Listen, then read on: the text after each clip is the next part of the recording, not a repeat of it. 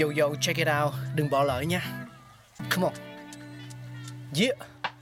Thankful we got con người sáng tạo mà sống dồi dào tình tuổi trời sao vương cao là tích tắp phát minh đầy ắp xây đắp tương lai có một không hai nhưng liệu có ai còn nhớ dùng Xin được gửi lòng biết ơn vô hạn đến những con người không ngừng sáng tạo, mang đến những phát minh mới thay đổi cuộc sống.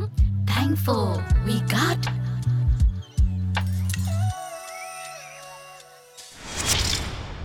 Hello, xin chào mừng tất cả quý vị và các bạn. Chúng ta đang quay trở lại với Thankful We God cùng với Pladio.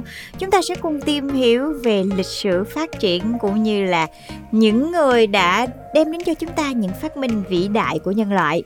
Và ngày hôm nay có một phát minh mà khi Phương Duyên nói ra Duyên nghĩ là mọi người cũng sẽ rất là bất ngờ Nhưng nó được xem là một trong những phát minh vĩ đại của nhân loại Đó chính là con số 0 Một con số kỳ diệu nhất trong vũ trụ và sau hành trình 1.000 năm phục hưng thì nó đã khiến nhân loại phải kinh ngạc.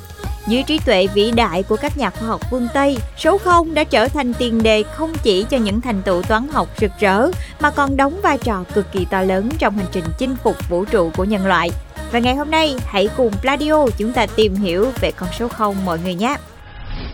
Nhà thiên văn học và nhà toán học vĩ đại của Ấn Độ là Brahmagupta cha đẻ của số 0, là người đầu tiên trên thế giới đưa ra các quy tắc toán học tính toán bằng số 0 vào khoảng năm 650 sau công nguyên.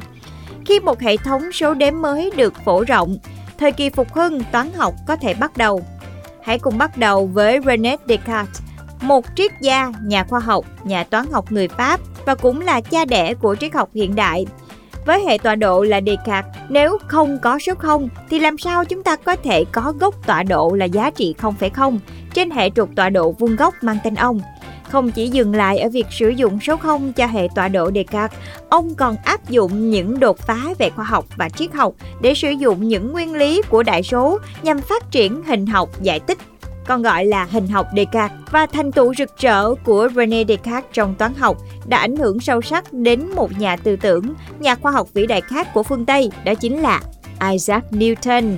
Một cái tên quá là quen thuộc đúng không ạ? À? Người đã phát triển vi tích phân, dưới trí tuệ vĩ đại của các nhà khoa học phương Tây thì số 0 đã trở thành tiền đề không chỉ cho những thành tựu toán học rực rỡ mà còn đóng vai trò cực kỳ to lớn trong hành trình chinh phục vũ trụ của nhân loại.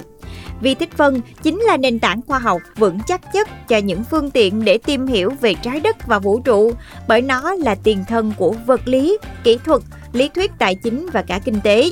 Và dĩ nhiên, nhiều hơn thế nữa. Nếu không có hệ nhị phân bằng 0 và 1, chúng ta sẽ không có những máy tính, không có những nền tảng kỹ thuật số. Và thời điểm khi các bạn đang lắng nghe những chia sẻ này cũng không bao giờ tồn tại. Hàng ngàn năm từ sự không tồn tại, còn gọi là khoảng trống, đến không được công nhận thì số 0 đã có hình hài và phát triển rực rỡ cách đây nhiều thế kỷ. Để rồi cho đến ngày nay, nó đóng vai trò là một trong những con số cơ bản cho những khám phá thiên văn học vĩ đại. Và gần đây nhất, đơn cử là lý thuyết tổng bằng không về vũ trụ của Stephen Hawking.